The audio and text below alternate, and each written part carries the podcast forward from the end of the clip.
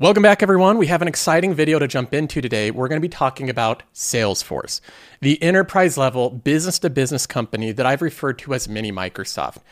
Now, I've talked about Salesforce as being an incredibly strong company, one that has a very wide moat, a very sticky product, one that's very difficult for companies to move from. And they're a software behemoth. This company really has a good franchise of, of software applications. Now, there is also some concerning news with Salesforce. I've done videos talking about the CEO seemingly not having his head in the game. He's been hanging out with celebrities. He has Matthew McConaughey on retainer for $10 million a year. And apparently he's been invited to like core meetings and some stuff like that. That's a little concerning. We also have him selling out basically all of his shares anytime he's paid. So he's not holding his investments in the stock. And there's been some points of concern regarding Salesforce, especially with the governance of the company. Now, they just had their recent quarter. We've seen the stock jet up, and a lot of people are wondering what just happened. Is this real? Is Salesforce really on a good track now? Or are investors just becoming a little overenthusiastic? And that's what I hope to answer in this video. We're going to be looking at the numbers. We have them all imported into Qualtrim. I'll be reviewing the actual data. We'll show how the company's evolving over the years and last quarter. And then we're also going to be looking at the future the guidance that Salesforce is giving, where they're positioned in a strong way, and where they have work to do. And I'm even going to highlight an audio clip from this last earnings call from Mark Benioff, the CEO, because I saw quite a bit of a, a tone change from the CEO. So, this is going to be an informative episode, especially if you're interested in following this company. I think it'll be very informative. We have a lot to jump into, so let's go ahead and get started. Now, before we jump into reviewing this quarter, I have to outline in terms of disclosures that I am invested in Salesforce. I'm a shareholder of the company.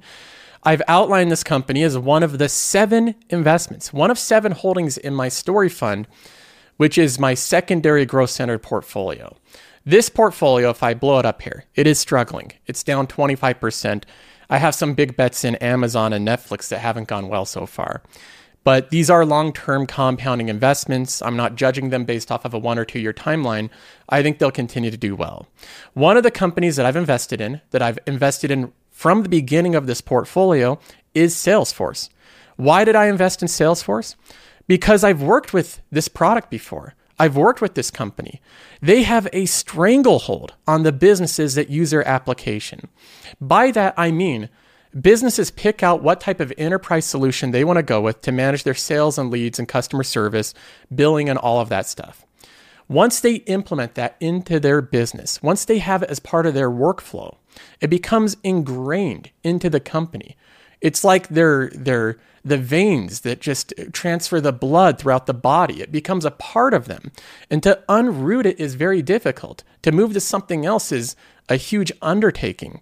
So, as businesses adopt Salesforce into their workflow, they're stuck unless they want to go through the process of trying to merge over to something different, which is a very difficult process.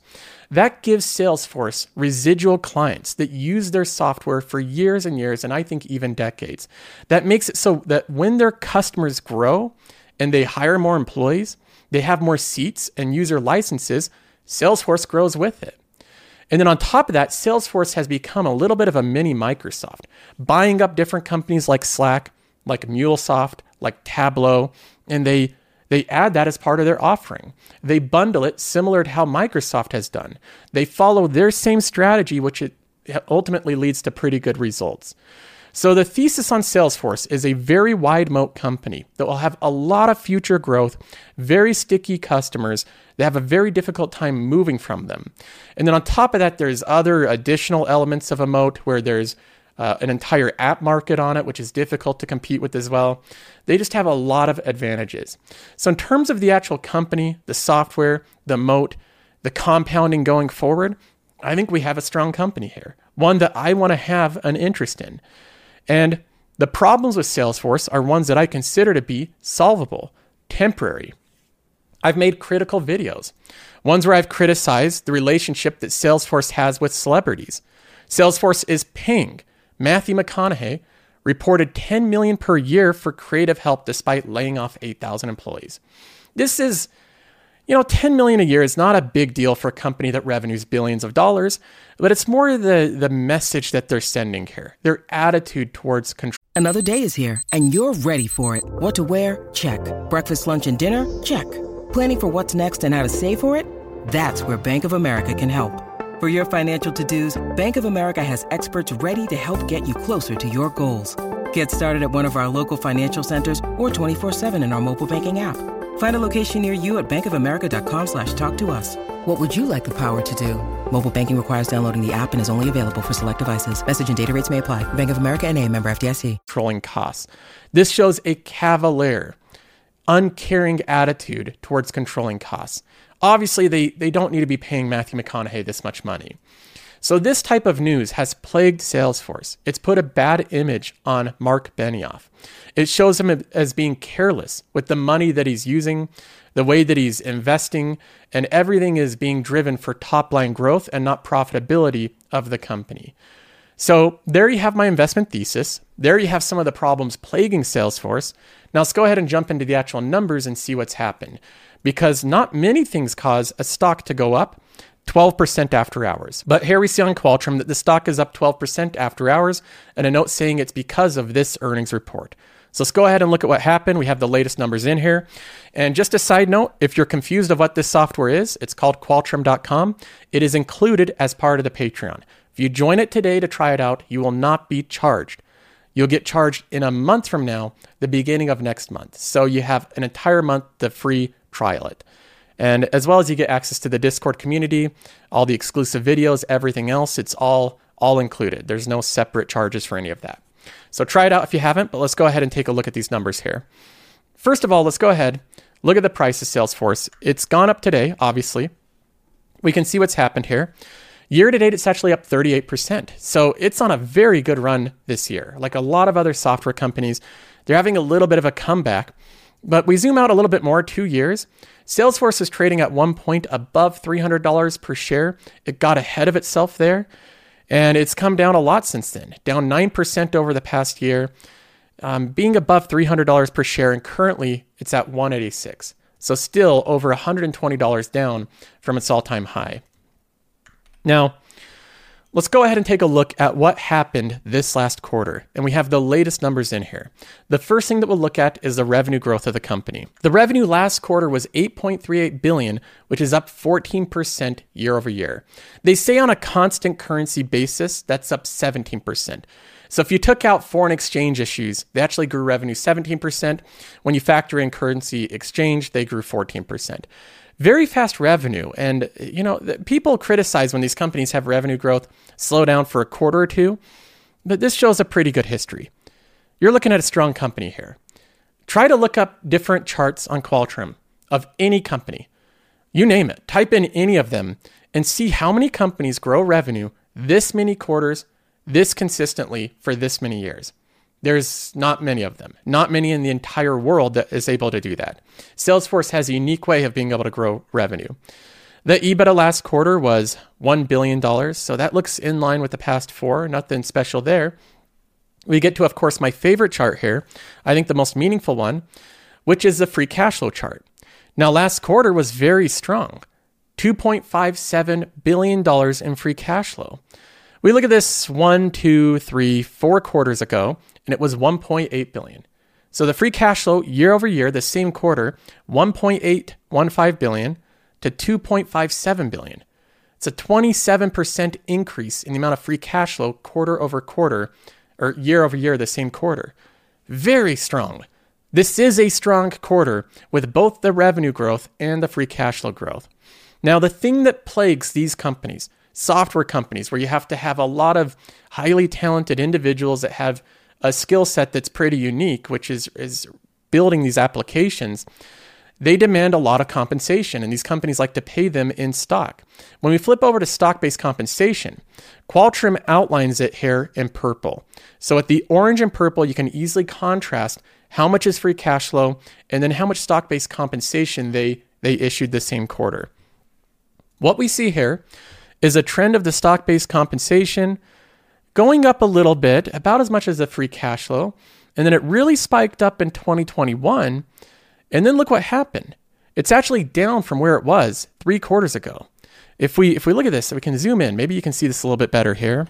Maybe not. We got to zoom and, and take a look at it here. Maybe I'll just zoom in on the video. Right here, can you see how it's going down ever so slightly? The past three quarters consecutively, it's gone down. I take that as a positive thing because the free cash flow grew 26% year over year, and the stock based comp is actually going down, meaning that they're growing the company without growing the expenses. That is a positive thing. That's obviously what's leading to their margin expansion. And they did have dramatic margin expansion in this quarter. So, right there, that is scalability. That's what we want to see in software companies. Revenue going up with costs maintaining or going down, or at least going up at a slower rate.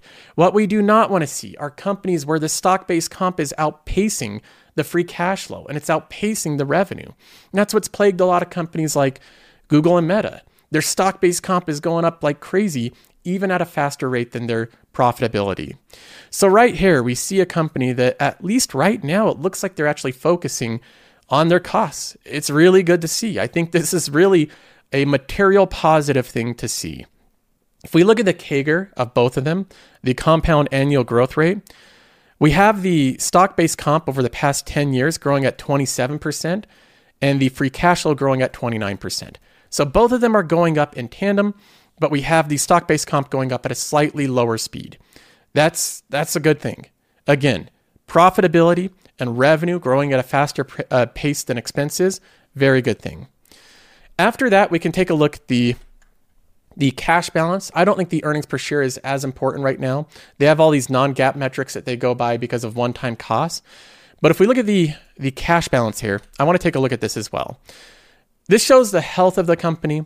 If a company has loads of long-term debt and they don't have a lot of cash, that can put them into dire situations if their debt matures at the same time. When I look at Salesforce, I can break it down and just look at the debt.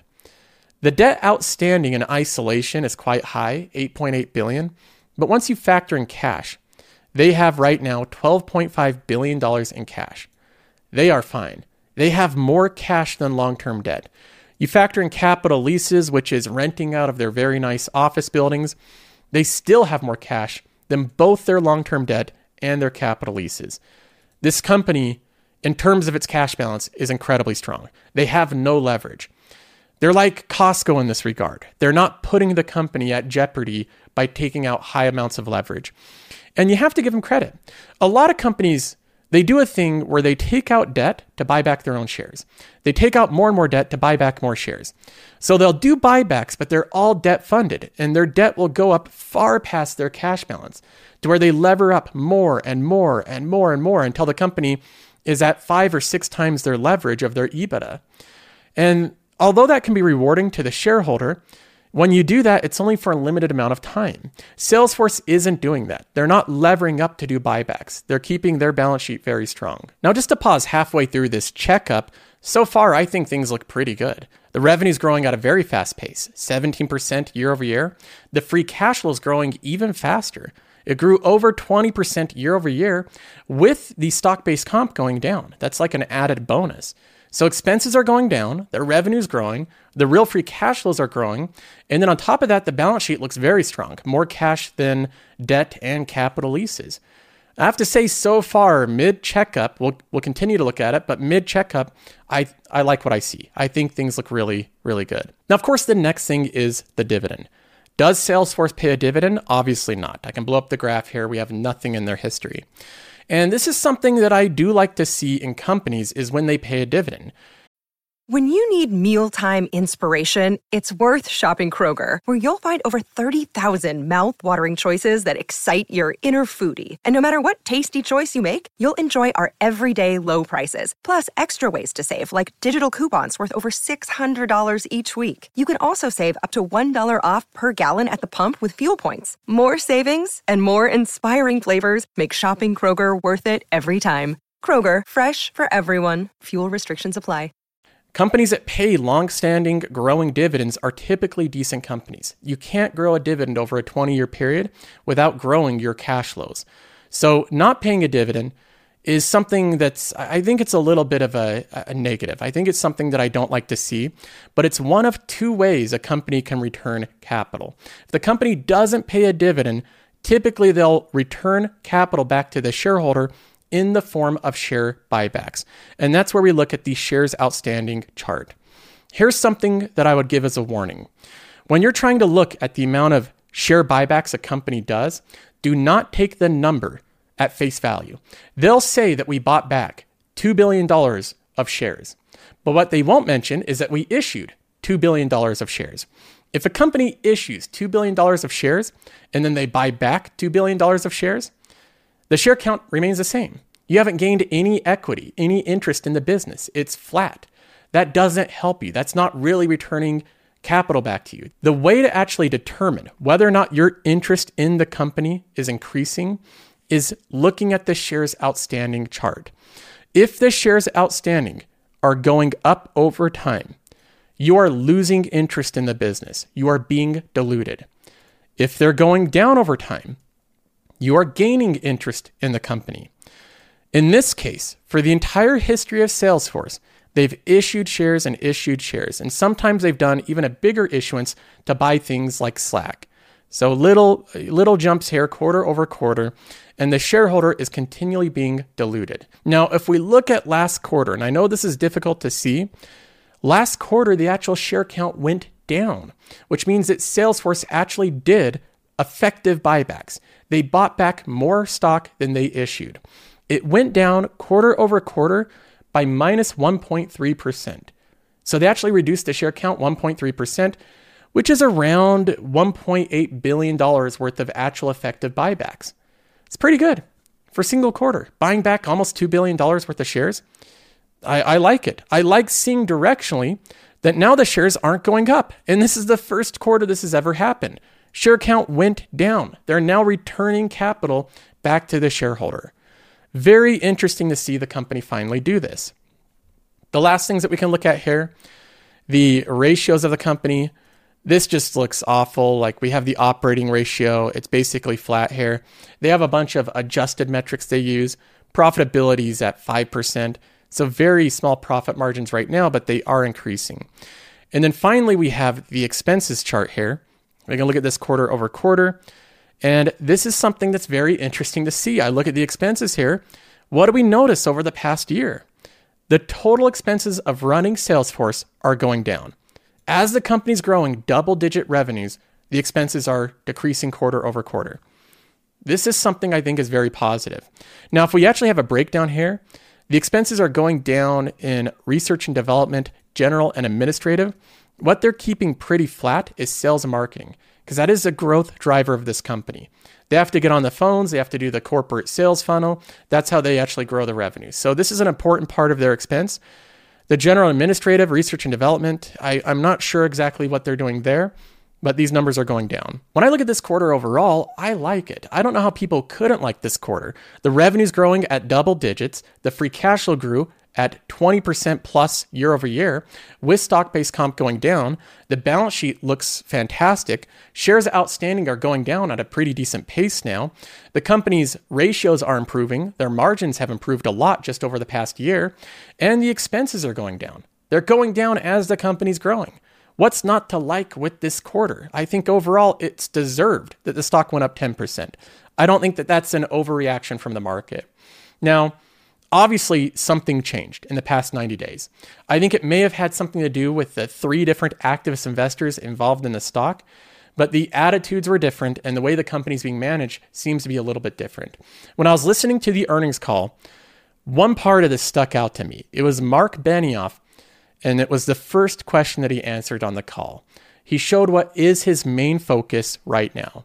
Let me go ahead and play this clip because I think I think you'll find it interesting there's basically two motions here. One is just like we just heard, Brian has to continue to deliver the ACV.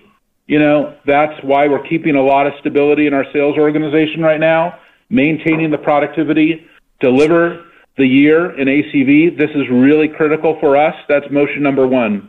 Motion number two is also at the same time Uh, profitability. Profitability is our truly our number one strategy, and that's my number one strategy. That's what I've been focused on with the. Profitability is now his number one strategy. Mentions profitability over and over and over again. Management team. That is the number one thing we talk about at the start of every meeting we have in this company, and that is why we were able to deliver that in 90 days. You all know that we've never had an efficiency focus in the company before because we've had 24 incredible years of where we've had to just grow, grow, grow. There have been moments where we've had to pull back. 01, 02, bad recession, we had to pull back. 08, 09, we had to pull back and reassess. We're kind of looking at this moment as, hey, we can reassess. This is a incredible moment. We can deliver great results. You saw we're delivering more than 10% growth, revenue growth but we want to deliver this more than 27% margin growth for the year, uh, and not growth, but margin target. And we're going to, obviously, the growth rate is actually much higher. Now, my main takeaway from this and listening to him on the call is that he got the memo very clearly. He is responding to shareholders' wants and requests. He has a lot of activist investors involved in the stock. The company's taken a lot of flack recently, a lot of bad press. Mark Benioff sees that. And he's saying that now we're focused on profitability. We're going to serve the shareholders. And I think that this is a, a good response. Now, you might just say that he's a smooth talking CEO. Obviously, he's very good at communication. So he might just be saying this to appease shareholders. True, but the numbers are showing that he's actually doing what he's saying. They are focused on profitability. All the expenses are coming down. All the, the costs of the company and the margins are improving. So I believe him. I think he is focused on profitability. And as far as I can tell, I think that Salesforce is on a very good track now. I think they're headed in the right direction. Now, in terms of the future of Salesforce, the company also gave guidance, and almost every metric was above what the analysts were predicting. They're predicting strong revenue growth, very strong margin expansion. That's the main one, which again is that focus on profits. So they gave this guidance. It's stronger than what the analysts were expecting. There's a bigger focus on marginal improvement, restructuring the company, cutting costs, cutting cutting off excess. This is all stuff that I like to see overall, when I look at Salesforce, there's a lot of opinions on this company, but I still think the core aspects of the company remain strong. That is the moat of the company, the pricing power, the switching costs, and its huge franchise of software. I think the biggest issues have been governance related, wasteful spending in an era of low interest rates. As Mark Benioff pivots his direction from being a company that's only obsessed with top line revenue growth and kingdom building with acquiring more and more assets to now one that's growing its core products and profitability and margins, I think the company could outperform over the next couple of years. So, in my opinion, as far as I'm concerned with my holding, I remain bullish on Salesforce. I'm going to continue to hold the company. Uh, I think it may outperform. I, I really do. But I'll continue to track it and give it my thoughts. So far, I like the direction. See you in the next one.